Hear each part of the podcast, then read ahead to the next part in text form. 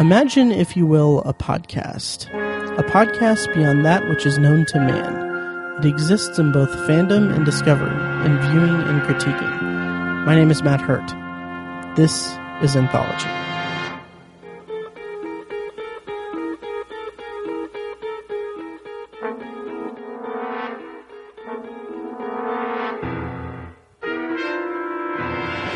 Hello and welcome to Anthology, presented by ObsessiveViewer.com. If this is your first time listening, Anthology is a podcast exploring science fiction anthology storytelling during television's first golden age, beginning with The Twilight Zone. Each podcast, I share my thoughts on an episode of this iconic series as a first time viewer, as well as share some trivia about the episode and background on the cast and crew. I then end each podcast with a bonus review of a movie or show related to the week's main topic. You can find more of Anthology at anthologypod.com, and if you want to contact me, go to the Facebook page at facebook.com slash anthologypod, tweet me at obsessiveviewer, send an email to matt at obsessiveviewer.com, or call and leave me a voicemail at 317-762-6099. Also, if you like what you hear and want to support the podcast, please head over to iTunes and leave a rating and review. The more ratings and reviews I get, the easier it will be for uh, people to find the show in iTunes' search results. On this week's episode of the podcast, I'll be discussing Mirror Image. It's the 21st episode of the Twilight Zone's first season, and it aired on February tw- uh, February 26th, 1960 on CBS. And for this week's bonus review, inspired by Vera Miles' appearance in this week's Twilight Zone episode, I'll share my thoughts on Matakitas is Coming, an episode of the short-lived British anthology series Journey to the Unknown, in which Vera Miles stars. But first, I have a couple things I need to get through. One is, um, this is more anecdotal than anything, but this is my second time recording this episode of the podcast. I spent an hour a couple days ago uh, a couple nights ago, re- rather, um, as of this recording, recording this entire episode only to find that the recording was damaged. So I'm re-recording it. So if it sounds a little weird or whatever, that's that's why. It's because I'm saying all of this again. Um, uh, but I have I've safeguarded myself against having those issues come up again. Hopefully, um, and I have a new backup system. So I'm all I'm all set. Um, anyway, so having said that, I also want to go over a listener email that I recently received. Of course, again, you can always email me at matt at obsessiveviewer.com and share your thoughts on the podcast, the topics I talk about, you know, what have you, anything you want. Um, I love getting email from you guys. This email comes in from Guy, who writes, Hey Matt, just listen to The Last Flight. Great episode. I'm a big fan of the time travel element in this one. I also have to agree with you. The way they shot the planes was great. Overall, really enjoyed this one. Also, happy happy 30th birthday. Heard on the podcast that you got the Twilight Zone DVDs. I've got my Twilight Zone DVDs on Christmas Best gift I ever got. Really like the commentaries on the episodes. Also, just listened to you on Submitted for Your Approval. Never heard of the podcast, but really liked it. Definitely going to be listening from now on. Anyway, keep up the good work on the podcast.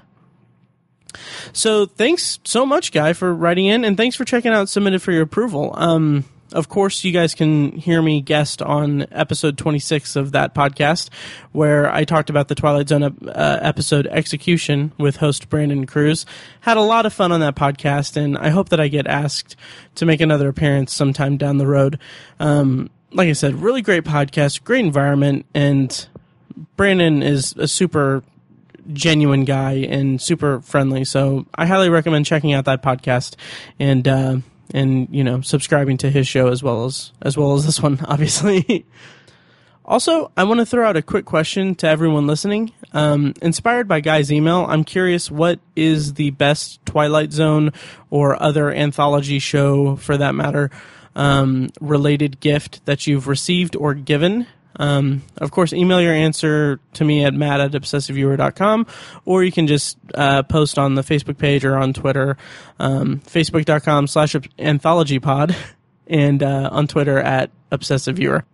it's not really obviously i mean we're in the middle of the middle of july at this point so it's a little it's a little weird as of this recording for me to ask this question because it's more of a christmassy kind of thing i would think but it's still something of interest i would like to hear responses and uh, also when i was at Indy PopCon um, with my co-host from the obsessive viewer um, last month i i saw on one of the in one of the vendor booths they had um, collectible figures for um, Twilight Zone, and I, I was so tempted to just buy them because now I have a cubicle at my new job, and I, you know, I like to decorate it. So, um, but I none of the none of the figures or um, toys or what what have you, none of them were from episodes that I'd seen so far. So I felt like it would be a little disingenuous if I got. It would feel disingenuous to me if I would have bought an Eye of the Beholder um, figure or whatever, um, having not seen the episode. So I held back on that. Maybe eventually I'll I'll start getting the different toys and everything. Um, but yeah, so anyway, so of course send those emails to me, and I'm looking forward to seeing what you guys say. Um, if, so having said all that, let's go ahead and dig into this week's review of the Twilight Zone. Um, as I said earlier, the episode is called Mirror Image. It aired on February 26, 1960. And as always, I'll go ahead and read a plot summary courtesy of the Twilight Zone Companion by Marc Zicree. Of course, this summary and the review itself will be completely spoiler heavy, so make sure you watch the episode on Netflix, Hulu, uh, Amazon Prime, or if you're fortunate like me and Guy, um, watch it on DVD and then come back and listen to the review. Millicent suspects the bus station is run by lunatics. Snappishly, the ticket taker tells her that she's repeatedly asked when the bus will arrive, adding that her suitcase has already been checked. In the washroom, the attendant claims she has she was there only a moment before. Yet she's done none of these things. She realizes that it is not their sanity which is in question when, in the washroom mirror, she spies a duplicate of herself sitting in the waiting room. Rushing out, she finds the room empty. A short time later, Millicent elicits the sympathy of Paul Grinstead, an amiable businessman also waiting for the bus. When it arrives, the two of them start to get on, but Millicent flees back into the station when she sees that the other her has already boarded. Concerned, Paul misses the bus to remain with the distraught Millicent, who says that she now knows what is occurring. A mirror image of her from a parallel world has somehow slipped into this world and must take her place to survive. Certainly, she certain she's mentally ill. Paul summons the police, who take Millicent away. But a few minutes later, he has reason to regret his decision. Chasing an elusive figure he believes has stolen his case, he sees that the man's mockingly grinning face is his own. Okay, so before I get to my thoughts as a first time viewer of this episode of The Twilight Zone, here's here's a talent rundown for the cast and crew on the on the episode. Um, Let's see. So first up is Vera Miles as Millicent Barnes. This was her only Twilight Zone episode. However, she did appear in other science fiction anthology television shows of the time. Um, she appeared in one episode of Science Fiction Theater. That was 1955's No Food for Thought. And she appeared in an episode of The Outer Limits in 1964. The episode was The Forms of Things Unknown. And of course, as I'm going to talk about later in this episode, she appeared in one episode of Journey to the Unknown in 1968. Uh, Matakitas is coming. So she also appeared in an episode of Playhouse 90 that was written by Rod Serling, and it was called Panic Button. And this this episode of Playhouse 90 and this episode of The Twilight Zone were the only two instances where Rod Serling and Vera Miles worked together. So I really, really wanted to review it in this episode, but I could not find it anywhere. Like, I'm afraid that I feel like I'm afraid. Well, I'm afraid that a lot of the Playhouse 90 um, broadcasts are are lost. Um, that's my impression that I get from internet sleuthing and whatnot, which is a real shame because I would have loved to see it, and I would love to see all of Rod Serling's Playhouse 90s. Um, if you guys know anywhere that I could find it, um, please let me know because I would be very interested in seeing it. Um, just as I'm going through the Twilight Zone and growing f- more and more fond of the work of Rod Serling, I would love to be able to go back and watch um, more of his work. Aside from that, um, Vera Miles is most well known for playing Lila Crane in Psycho. Um, and she also worked with Hitchcock and other other things. She appeared in The Wrong Man, and she also appeared in some of Hitchcock's TV work. She was actually this is kind of interesting. She was originally cast in Vertigo as well, but had to back out when she got pregnant. Um, she's also known for her work with John Ford. She appeared in The Searchers and The Man Who Shot Liberty Valance. And as of 1995, she's retired from acting. Next up in the cast for this episode is Martin Milner. He played Paul Green, uh, Grinstead. Uh, this is his only episode of The Twilight Zone. However, he did appear in one episode of Science Fiction Theater in 1956. Um, the episode was titled Three Minute Mile. And so he's he's very well known for his role in Adam 12, which yeah, crossed over into episodes of Dragnet, The DA, and Emergency. Um, and I mean, it was just a a big hit basically. Um, and he did provide in the DVD that I have, at least the Fifth Dimension um, complete series limited edition box set. He provided a commentary track for this episode, and you know, it was kind of interesting. Um, he spent the majority of the commentary track talking a lot about his his work, his career, and notably his his role in in the show Route 66, which I'm totally fine with that. That's re- it's that's totally fine. It's really interesting to get that perspective um, from him about his career, his his life, his history, and everything. Um, and it's it's totally fine. It's it's totally fine. But I was still really hoping for more about the Twilight Zone and his experience record uh, filming this episode and how he came about it and everything. Um, he did mention that everyone at the time wanted to work with Serling, and he he mentioned how much people wanted to work on the Twilight Zone, and he also had very nice things to say about Vera Miles. So all that was interesting, but other than that, Twilight Zone information in the commentary was pretty sparse. But um, what I found, and this is more anecdotal, I guess. Um, what I found kind of interesting about the commentary was that there are are two instances in the commentary track where he references a, a radio show that he did. Um, at the time of the recording of the commentary track, he had been doing the radio show for 12 years, and he actually said the URL for the website in the commentary a couple times, just kind of self promotion. Um, the the website is hookup1090.com. It's a it was a it's a fishing radio show, and something about that I found endearing. Um, I can't blame him for um, doing going the whole self promotion route in the in the thing um, in the commentary. I just I think I think I was just charmed that he had something that he was so passionate about, and it resonated with me just that um, because I have podcasts and that's kind of my thing. Um, so I think that definitely excuses um,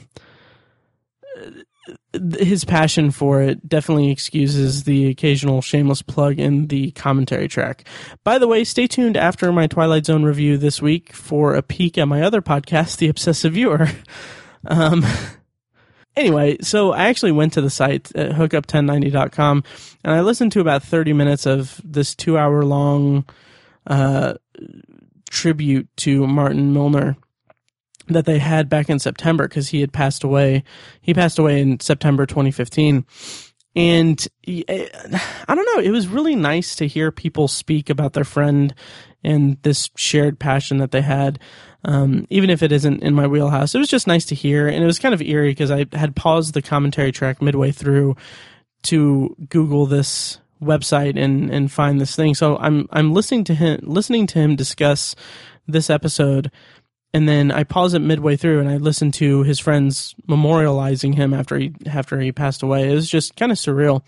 Um, but final final thing about Mart, uh, Martin Milner is that he he passed away in September 2015, as I said, and uh, according to that episode, a lot of LAPD police attended his funeral, and so there's an anecdote in in their tribute to him that uh, when his friends asked the police if they all came there together. The police all just said no, they were all there individually because um, his work in the show Adam 12 is what made them become police officers. And um, just hearing that was really nice. It was it was really it was really sweet to hear that um, that he affected so many lives, and it particularly resonated with me because I'm recording this July um, 2016, and back in February I lost my dad. Um, and he was a retired police officer, and uh, just it kind of made me remember that the, a lot of a lot of uh,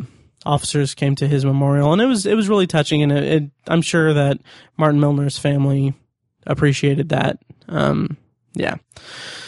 So, um, so that was nice. And, uh, yeah, so next up in the cast is Joe Hamilton as the ticket agent. Um, doesn't have a name in the show, it's just ticket agent, but, um, this was his only episode of The Twilight Zone that he was in.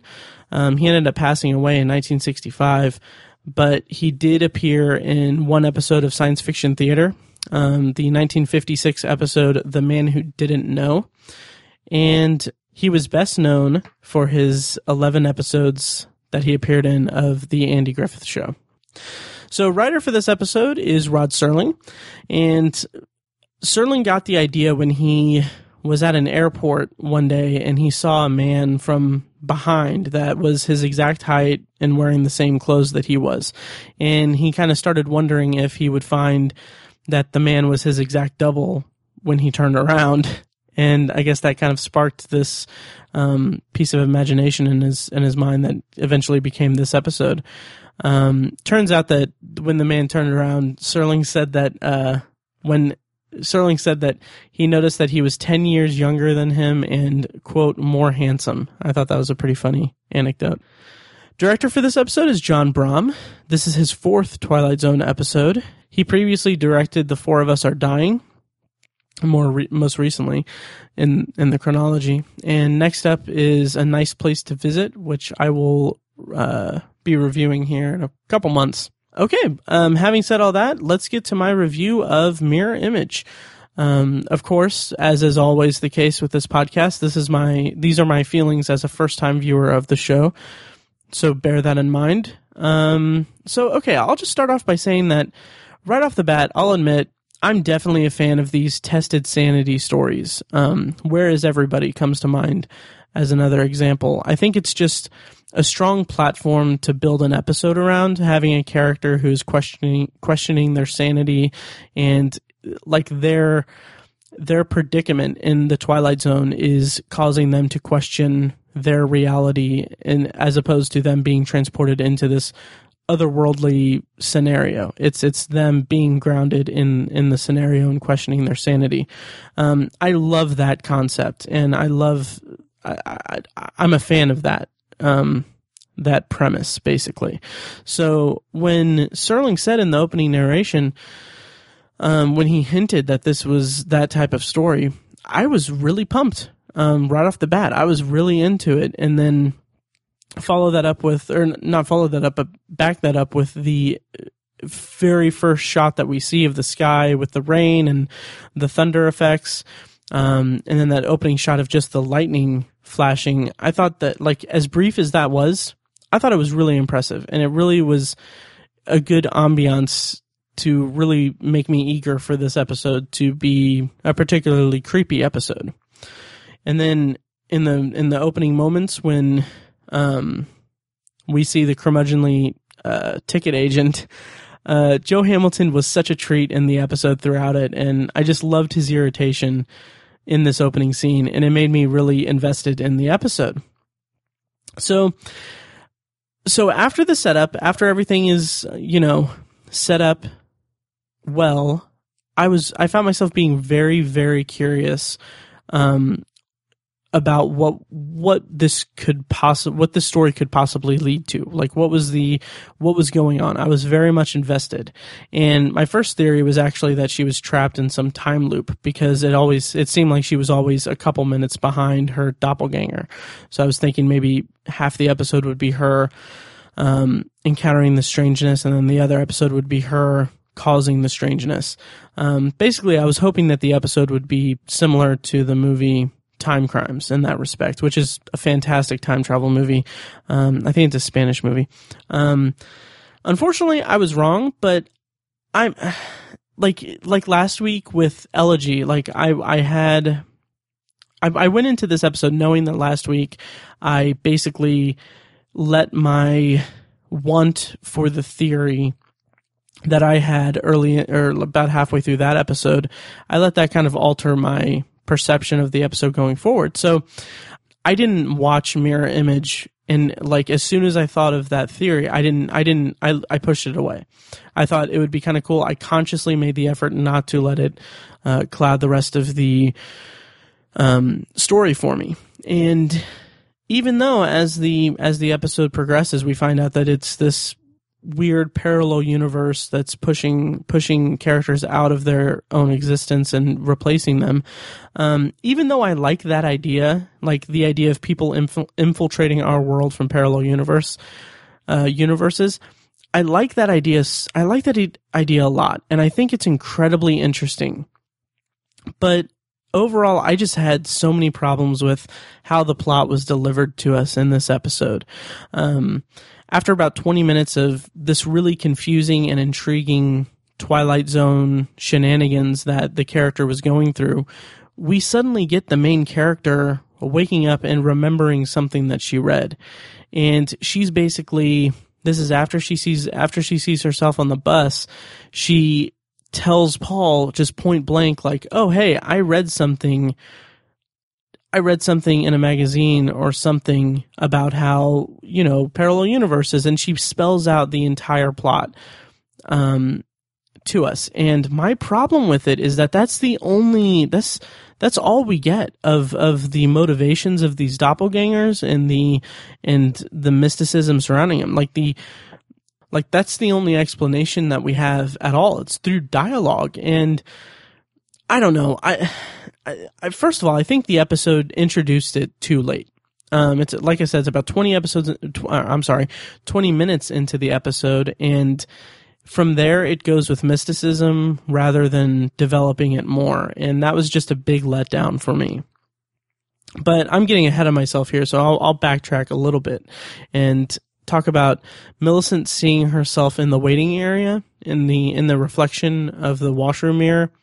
That is far and away my favorite point of the episode. That's that's definitely the high point of the episode. It's um, the way that it's framed. Um, it's almost as if it's from the doorway. It's shot from the doorway. We see her in the reflection, and then we see the alternate her also in the same frame in the in the mirror.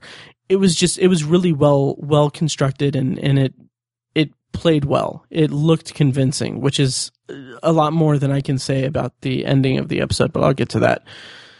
So I just I I loved that. I thought that that was really interesting and a good a good um high point of the episode.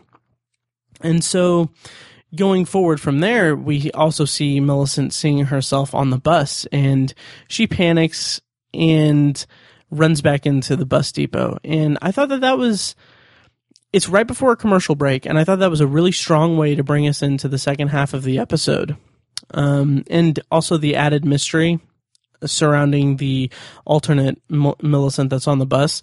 Um, the added mystery of her smiling was a very nice touch. But then, but then they kind of squander that um, because after immediately after that we get the entire explanation spelled out to us of what is going on, and and that's just that just took didn't necessarily take me out of the episode. It just took away my um, intrigue or my interest rather. So I don't know. So so to be honest, like my my the first time I saw this because as I do with all these episodes, I I rewatch them a few times and take notes and figure out what I'm going to say. Then I stumble through it really haphazardly. Um, so to be honest, the first time I saw it, Millicent spilling out the plot just really soured the rest of the viewing for me. And like that that put such a cloud over the rest of the episode.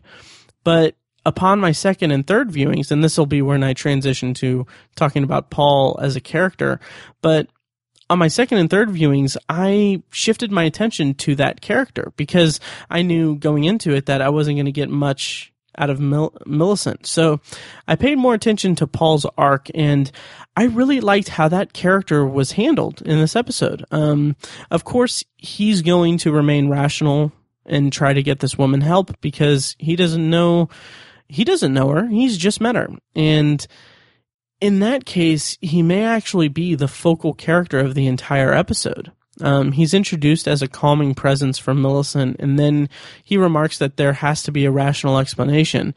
And he keeps that rational viewpoint up until the end when his bag goes missing. And I don't know, I just think shifting my attention from Millicent to Paul really enhanced the episode for me. And really, I got more out of the episode that way than I did from following Millicent and um, following her journey throughout the episode, which is a shame in and of itself. And I'll get to why here in a moment. But basically, it's because we've only had a few female driven episodes so far. And I understand it's the 60s, it's the early 60s, so times were different, but I don't know. It. I don't know. My concerns about the the gender of the main character. Um, it leads to a big issue that I had with this episode. So this is the third episode that we've had where a woman is the central protagonist, um, as far as I can remember. Um, yeah, and yet the story shares a lot of the same beats as The Hitchhiker and you can even draw some more broad comparisons to the 16 millimeter shrine. So, so when it comes to the Hitchhiker, so both this episode, Mirror Image, and the Hitchhiker, they both focus on a female character who's slowly losing her grip on her sanity, only to eventually confide in a strange man she meets who in turn is convinced that she is in fact crazy. Um, in The Hitchhiker, Nan Adams had the soldier that she picked up outside of the gas station. Um, and in, here in Mirror Image, Millicent Barnes has Paul, who she just meets in the bus depot. And this is a this is also a small comparison to draw, but both episodes feature voiceover narration by their protagonist. I thought that was kind of an interesting parallel there. But it just I don't know. It and granted, neither of those those episodes like the female character losing her sanity and then confiding in a stranger that she meets who is a man who doesn't believe her or thinks she's crazy. Like that's that's not necessarily the entire episode for each, but it's a big chunk and it, it, it follows similar beats and that kind of I I kept coming back to that as mirror image progressed, and I just thought that it felt a little derivative of the hitchhiker, I guess. Or derivative might be too strong a word. It just felt distracting to me. And so, like I said, you could also draw some very vague similarities to the 16 millimeter shrine. Um, in that episode, Ida Lupino uh, struggles to keep her sanity while Martin Balsam tries to protect her, basically. Um, and I admit that one is a big stretch, and there's a lot more to that episode as well. But my point is that there seems to be a pattern in these three episodes that I'm picking up at least. And maybe I'm drawing conclusions. Maybe I'm looking too deep into it or looking looking into something that isn't there. But I just I can only hope that the next female driven episode whenever we get it i'm i hope that that kind of breaks breaks this formula and i don't find myself comparing him comparing it to past episodes with female protagonists and you know while i'm being kind of nitpicky here arguably so um upon further viewing of this episode it's like on repeat viewings, this episode is a bit confusing. Um, and, and this might, I don't know, this might seem a little more nitpicky than anything else, but throughout the episode, it's, it's just, it's hard to, it's hard to tell where the other Millicent is as the episode is unfolding and what she's doing and why. So the bus depot, it's not a big space and the episode takes place almost entirely in the same location. Basically, you have the bus depot and the washroom, and outside it's raining. It's it's storming outside. So you have this you have this open space basically where most of the episode is taking place. So my question is, where is Millicent's doppelganger? Where's this counterpart the entire time? Because when she talks to the ticket agent, he says that she's been up 30, I think 30 minutes, 30 minutes ago. And then in the washroom, the attendant says that she's been there a couple minutes. Granted, I understand this is a TV show. We don't see the full set. The, it's the full set isn't supposed to be the set that we see isn't supposed to encompass the entire building, obviously. And I'm I'm grasping at straws here, but I don't know. It, it just felt a little distracting to me that there's this kind of weird game of cat and mouse or of this um this thing about the the counterpart from another universe kind of toying with Millicent, yet she's just roaming freely around this place and no one seems to notice her or anything and, and Millicent doesn't notice her. It's just it's just kind of strange to me. It's kind of bizarre. And as far as why she's doing what she's doing, I guess given that she's is intentionally me- messing with Millicent, it's acceptable that her whereabouts and and whenabouts in the episode aren't accounted for. But that also goes back to my bigger complaint about the my- mysticism surrounding the uh, doppelganger plotline and the counterparts, basically, and the way that the plot is just spelled out to us in dialogue. Um, basically, we we only hear about these these alternate people through dialogue and we see them at the end. We see one of them at the end, but it doesn't give any answers or give any insight into what they're doing or why. So we know from what Millicent says in dialogue that these are people from another parallel universe and that in that they've infiltrated this universe somehow and their whole goal is to replace their exact duplicates so that they can survive. So I don't know what the motivation of these counterparts is. I don't know. So so she is basically toying with the Millicent that we're watching throughout the episode. She, my interpretation of it is that she's intentionally messing with her to have her question her sanity so that she gets um, sent away so that she can take over for her. Or maybe it's just that she wants her to miss the bus so that she can get on the bus. I have no idea because we don't get enough um, clarification on what they're doing and why. Um, and I just feel like uh, I don't know. I don't have a solution to this problem, by the way. Um, I I'm I just don't know how it could have been fixed. I don't know how they could have explained what they were doing. I I don't know how it could have been fixed, but but at the end of the day, by the end of the episode, I was just confused about the doppelgangers and I ended up feeling like the main crux of the story just wasn't developed well enough to be interesting to me. And it doesn't, it also, well, okay, so this, yeah, okay. Um, I'll go ahead and say it. And when, and it doesn't help that when Paul is introduced, Millicent essentially recaps the first 10 minutes of the episode to him. I wrote that in my notes and then I talked about it in my initial recording that was damaged. And then I realized halfway through that that's probably because it's television, 1960s television, and I'm viewing it in a world where we have DVDs and we have um, DVR and we have, you know, stuff that I can rewind. So I'm not viewing it as someone in the 60s would, in which they're coming back from a commercial break. That's bringing them up back up to speed. So um, I'll forgive that point, please. Um, it was just still in my notes, but anyway.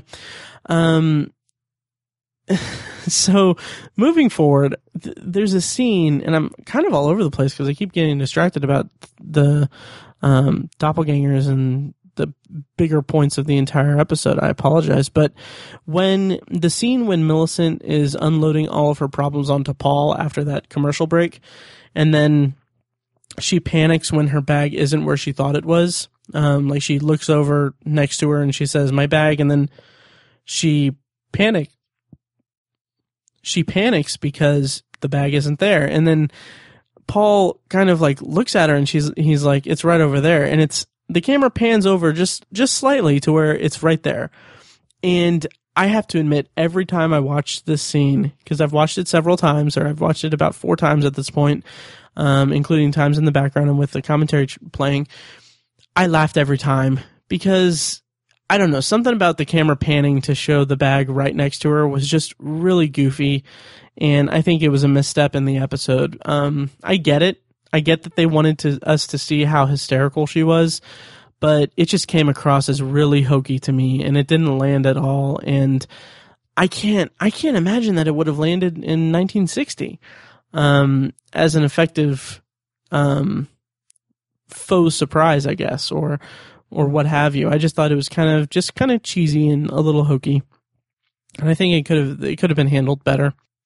So as I said, I've I've watched this episode a few times and upon repeat viewings, I kind of found myself really wishing that that if the episode wasn't going to give us more details about the doppelgangers, which I knew it wasn't, um, if that was the case, I wish that it would have given us something more engaging, like in addition to that.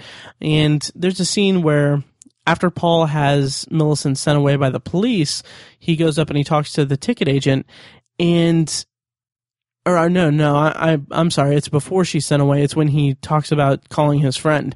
Um, the ticket agent asks who who he's going to call, and Paul says that he'll, he's he's going to call the police to get her help something about the way that the dialogue is constructed in this scene and the way that he delivers it, um, calling her a poor kid.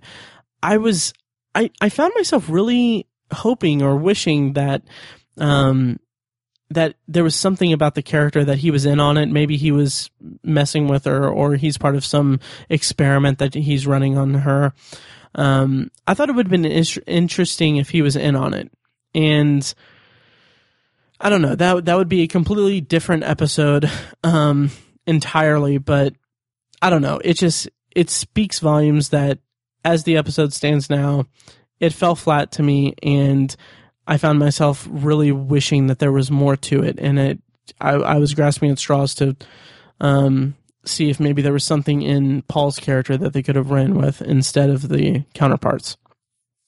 So um a couple quick things about the technical aspects of it, there's this. I guess yeah. Um, there's this weird.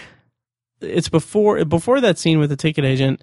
Um, there's a weird catatonic shot of Millicent's face, and it's when she's explaining things, and it's when uh, Paul says that he's going to call his friend about getting a ride, and so the camera, sh- uh, uh, the episode cuts to twice in the scene cuts to a shot of Millicent with her mouth agape, just s- sitting completely catatonic, not responsive to anything Paul is saying. And I f- kind of feel like that was that was kind of a meant to be a writing shortcut. Um, and what I mean by that is that this is at a scene where Paul is suggesting an alternative to taking the bus or waiting for the bus and to get to their destination. And it just cuts to Millicent with this very weird, weird facial expression, not being able to respond. And I feel like that's that's to cut out time that they would have had arguing over that or having more dialogue about that. I don't know if the, maybe the script was longer and they needed to cut something and they added in those shots of Millicent's face so that so that it could expedite the episode, but I don't know. It just it didn't work on me. I thought it was goofy, a, a goofy visual effect. Um, yeah, and I, I don't know I don't know actually know anything about the background of the episode filming wise, so I don't know if that's the case or not. That's just conjecture on my part. Um, so as I've been kind of ripping this apart a little bit here, I will say that one of probably my second favorite shot or scene of the entire episode is when Paul's bag disappears toward the end of the episode, it's after Millicent's taken away and he's waiting for the bus and he goes, he sets his bag down next to the bench and then he walks over. This is all one continuous shot. He walks over to the water fountain, leans over, uh, or bends over and drinks from the water fountain. And then when he stands stands back up, the bag is gone. I thought that was really effective, and that was really that was a really well done um, shot.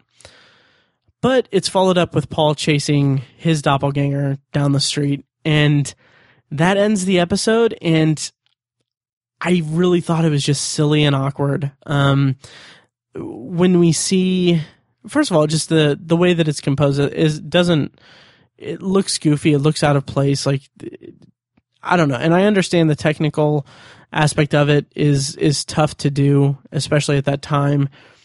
But I don't know, it just it just felt it hasn't aged well.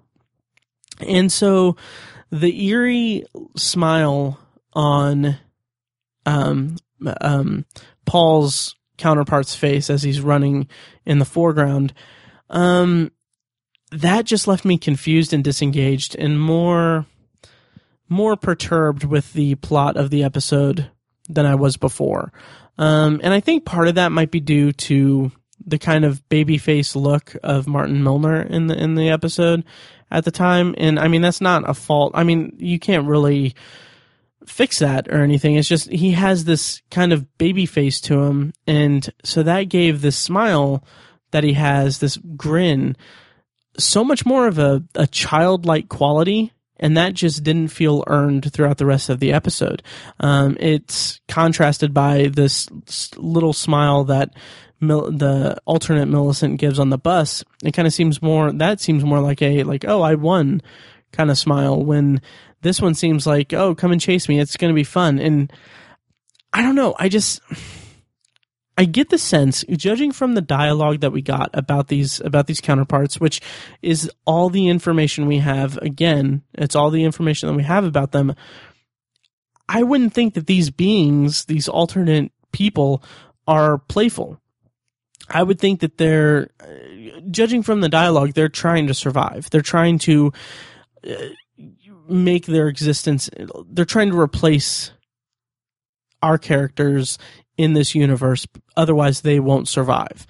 And to have this grin on the character just seems more like a playful, playful thing. And it just doesn't make sense within the con- constructs, uh, construct of the episode. Maybe I'm missing something entirely. And I encourage you guys to email me and let me know because I don't know. I'll get to that in a second, but I, this just didn't, didn't do it for me. Um, I will say in that scene though, with Paul chasing himself, um, the eerie and fantastical music was really fun and super memorable, and I really liked that aspect of it.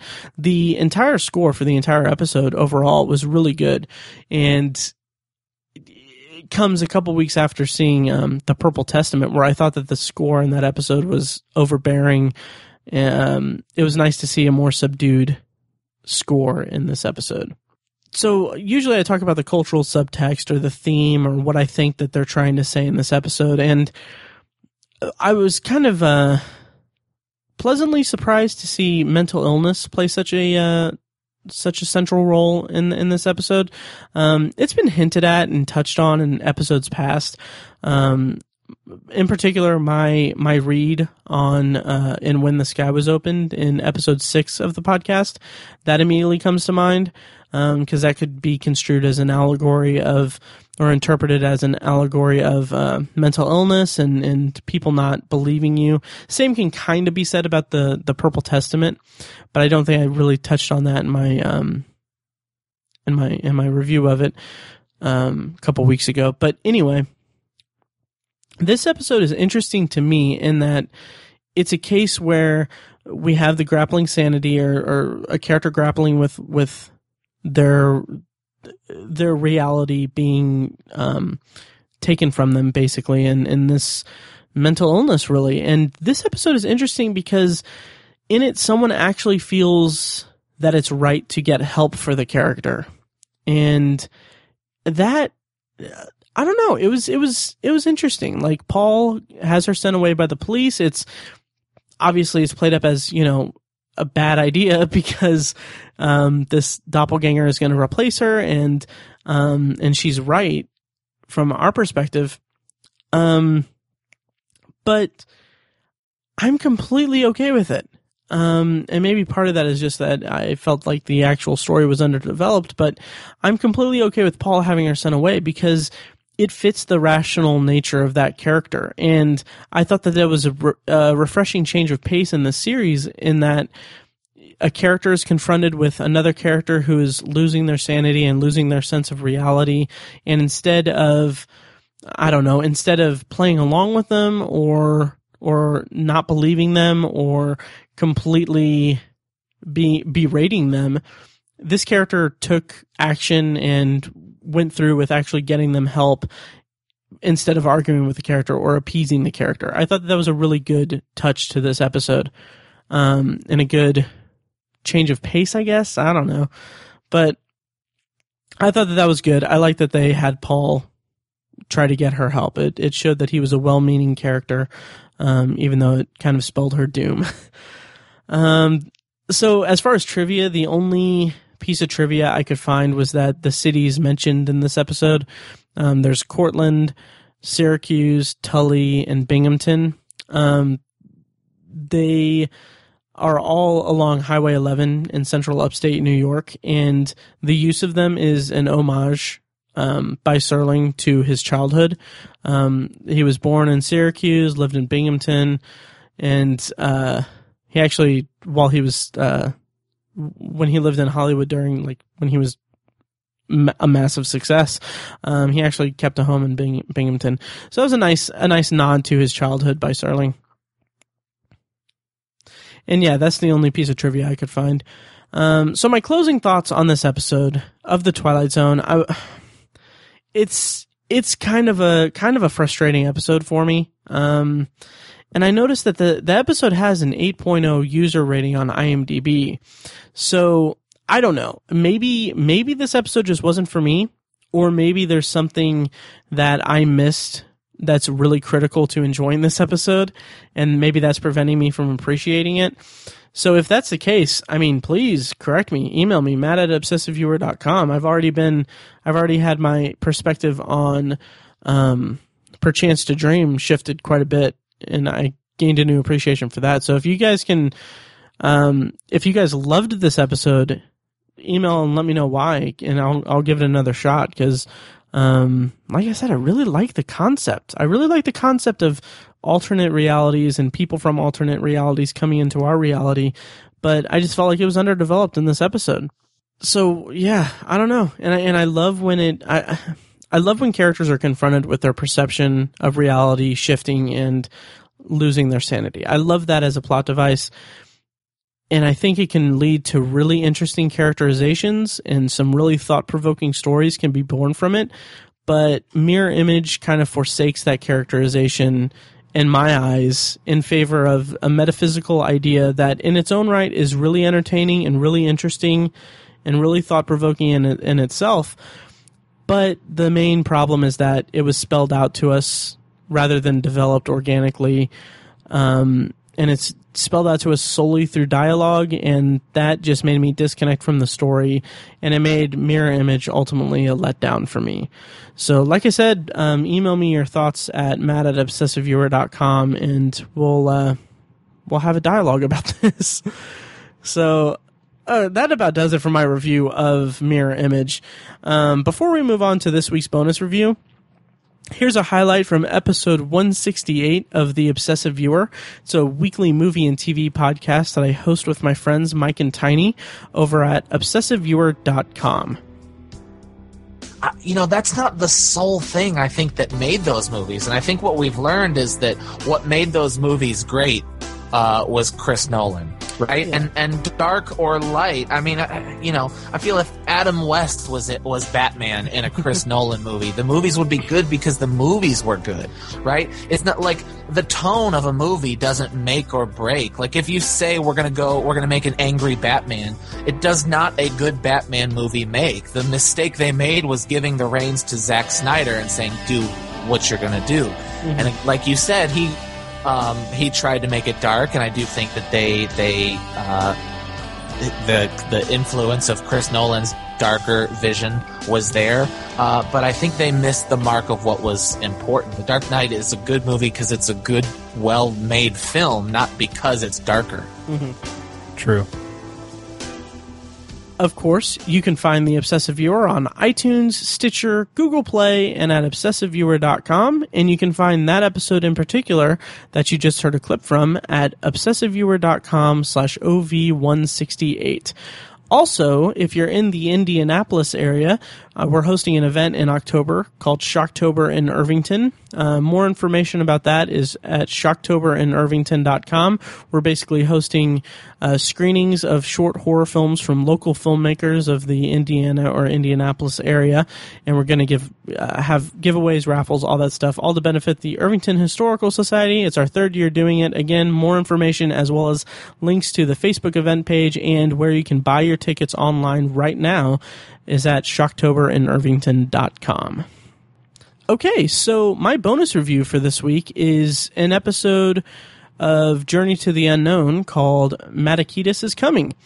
And so so Journey to the Unknown, it's it's a series that I referenced in my review of The Last Flight um, a couple weeks ago in episode 13 of the podcast, which you can find at in, in I'm sorry, which you can find at anthologypod.com slash 013. So, Journey to the Unknown was a British anthology television series that was produced by Hammer Film uh, Productions and 20th Century Fox Television. It aired from September 26, 1968 to January 30th, 1969. Um, it's a little confusing about when it, like where it aired, because uh, basically each episode aired on ABC in the US, and I guess prior to that or before or after that, it aired on um, ITV in the UK. I'm not sure about you know stations or anything in the in the UK. So, I, I from what I saw, it's uh, ITV. So, anyway, um, each episode featured one American guest star in the lead role. And in America, eight episodes from the series were rebroadcast as four made for TV movies that um, would pair two of the episodes together. So, um, math, um, four made for TV movies encompassing eight episodes from the series. Each, each made for TV movie had two episodes together and included new footage that was, uh, basically to break up the segments hosted by actors. Um, introducing them. So, anyway, the episode of Journey to the Unknown that I'm reviewing tonight is uh, is Coming. It originally aired on November 28th, 1968 on ABC. And I was able to find this on YouTube. Someone posted it's uh, what appears to be uh, 15 of the 17 episodes of Journey to the Unknown are all on um, YouTube. Unfortunately, the the episode numbers don't correspond to I, the IMDb episode numbers, which also don't correspond to the Wikipedia episode numbers. So it's kind of confusing. Like this episode on on YouTube is episode six. On IMDb, this episode is episode three, and on Wikipedia, this is episode eight. So I'm going off of Wikipedia, and it's season one, episode eight. So I guess I could look at the air dates to um, figure it out, but uh, it's too late for that. Anyway, um, here's a brief plot summary for Matakitas is Coming. A woman doing research on a dead murderer finds herself alone and trapped in the library where 41 years earlier he killed the librarian. So, I chose this as a bonus review because Vera Miles was the lead actress in it, and I gotta say, I really like her in this role. I really liked it. Um, the character is this hardworking journalist who works the crime beat, so she's kind of she's she's got this uh, she's got this professional energy to her that's like she's not she's comes across as kind of fearless. Um, she's an expert in her field, and she's the confidence that she has really makes you root for her. Um, there's a scene, I think it's the opening scene actually. Um, she re- receives this uh, confession letter about a murder that she wrote about um, recently for the, I think she works for a magazine. Um, so she receives this confession letter and she's talking to, um, I think it's a coworker or it might be her fiance. I can't remember, but she talks about it to him and he's like, "Well, what are you going to do? That's that's that's terrifying. What are you going to do?" And she just completely dismisses it. She's like, "Oh yeah, this is no big deal. It's fine." So you see that she's she's been doing this for a while, and the way that she dismisses it so nonchalantly just really made me um, intrigued about the character and really engrossed in in her journey early on. And so after following that and some other expository stuff. Um, the majority of the episode actually takes place in a library, and these episodes are hour long. It's an hour long show, so the majority is this takes place in this library, and the atmosphere is really great and the space is wonderful. It's it's taking place overnight, so it's dark, and it's like the lighting is really dim, and the the library is a big location, so there's a lot of room for variety of sets and uh, different areas for um, the character to explore and to keep the story moving. So I really appreciated that about it, and even though it's a big location, the way that the character becomes trapped in the library. She's kind of locked out by after staying in after hours. Um, the way that it's set up and the way that it goes, the way that it develops, makes it feel so claustrophobic despite the library size. And I really dug that about the episode. Um, so once the once the actual plot gets going, um, the buildup of the tension is pretty good.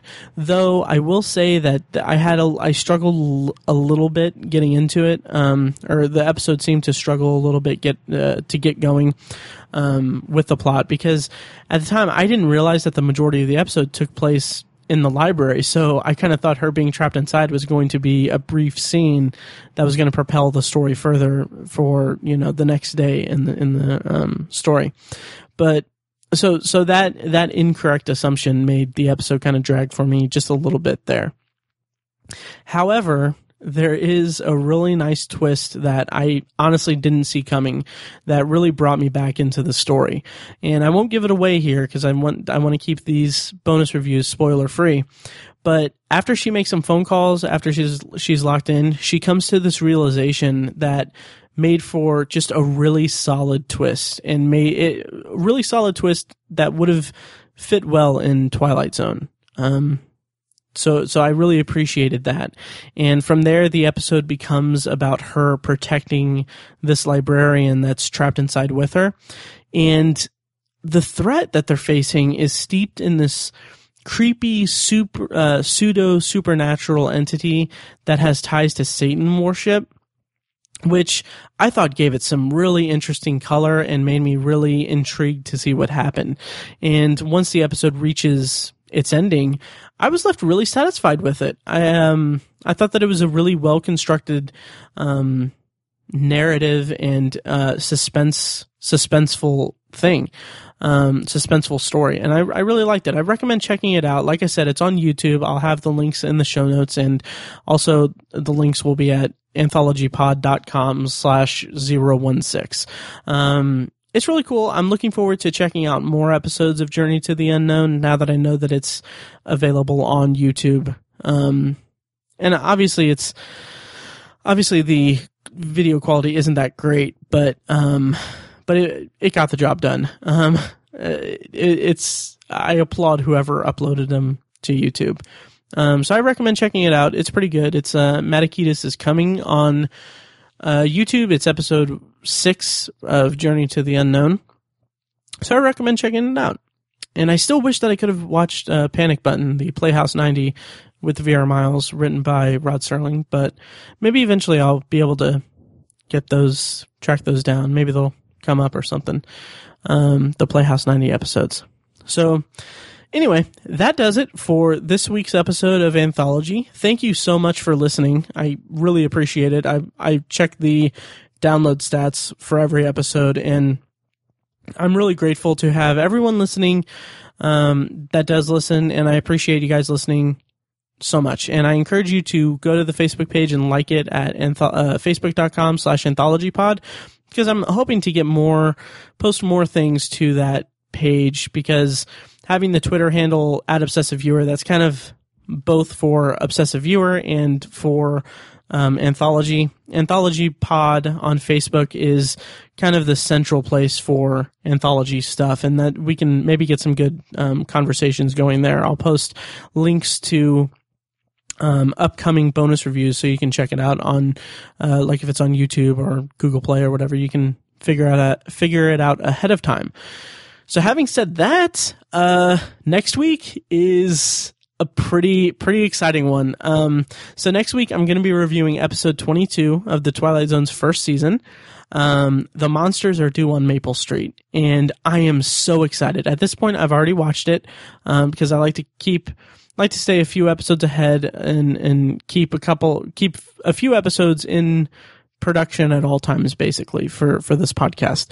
So I've seen it, cannot wait to talk to you guys about it because oh man, it's it's so you guys know it's it's so good. Um I'm really excited about it. I can't wait to talk about it and um yeah, uh, so that's next week, episode 22 of Twilight Zone. It's The Monsters Are Due on Maple Street. That's episode 17 of Anthology. And for the bonus review for that, I'm actually going to review the 2002 remake from the 2002 Twilight Zone revival with uh, Forest Whitaker, I think, hosted it.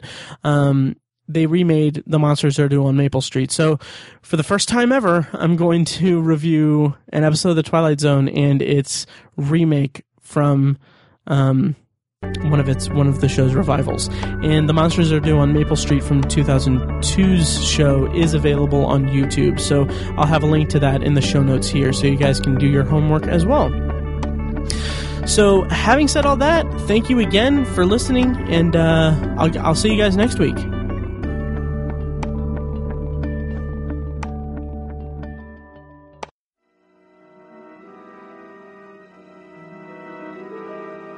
Thank you for listening to Anthology, presented by ObsessiveViewer.com. You can find more episodes at anthologypod.com, and you can subscribe to the show on iTunes, Google Play, Stitcher, or your preferred podcast app.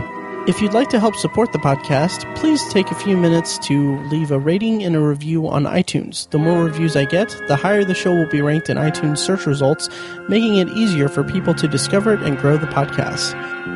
Of course, you can always email me your thoughts and feelings about the show to matt at obsessiveviewer.com. You can also tweet me at obsessiveviewer, like the Facebook page at facebook.com slash anthologypod, or you can call and leave me a voicemail at 317-762-6099 for a chance to have it played on the show. If you like what you've heard here, I urge you to check out The Obsessive Viewer, a weekly movie and TV podcast I host with my friends Mike and Tiny. Also, check out the Obsessive Viewer blog at obsessiveviewer.com, where I write movie reviews, TV reviews, and the occasional editorial about the business of entertainment. If you want even more obsessive content in your life, subscribe to the Obsessive Viewer subreddit at r slash obsessiveviewer, and check out obsessivebooknerd.com, our sister site for book reviews, author spotlights, and a general celebration of reading. Finally, if you're philosophically curious, check out my friend Tiny's side project podcast, The Secular Perspective, which explores the concepts of faith, religion, and existence from the perspective of secular hosts. You can find that at thesecularperspective.com. Once again, thank you very much for listening, and I'll see you next time.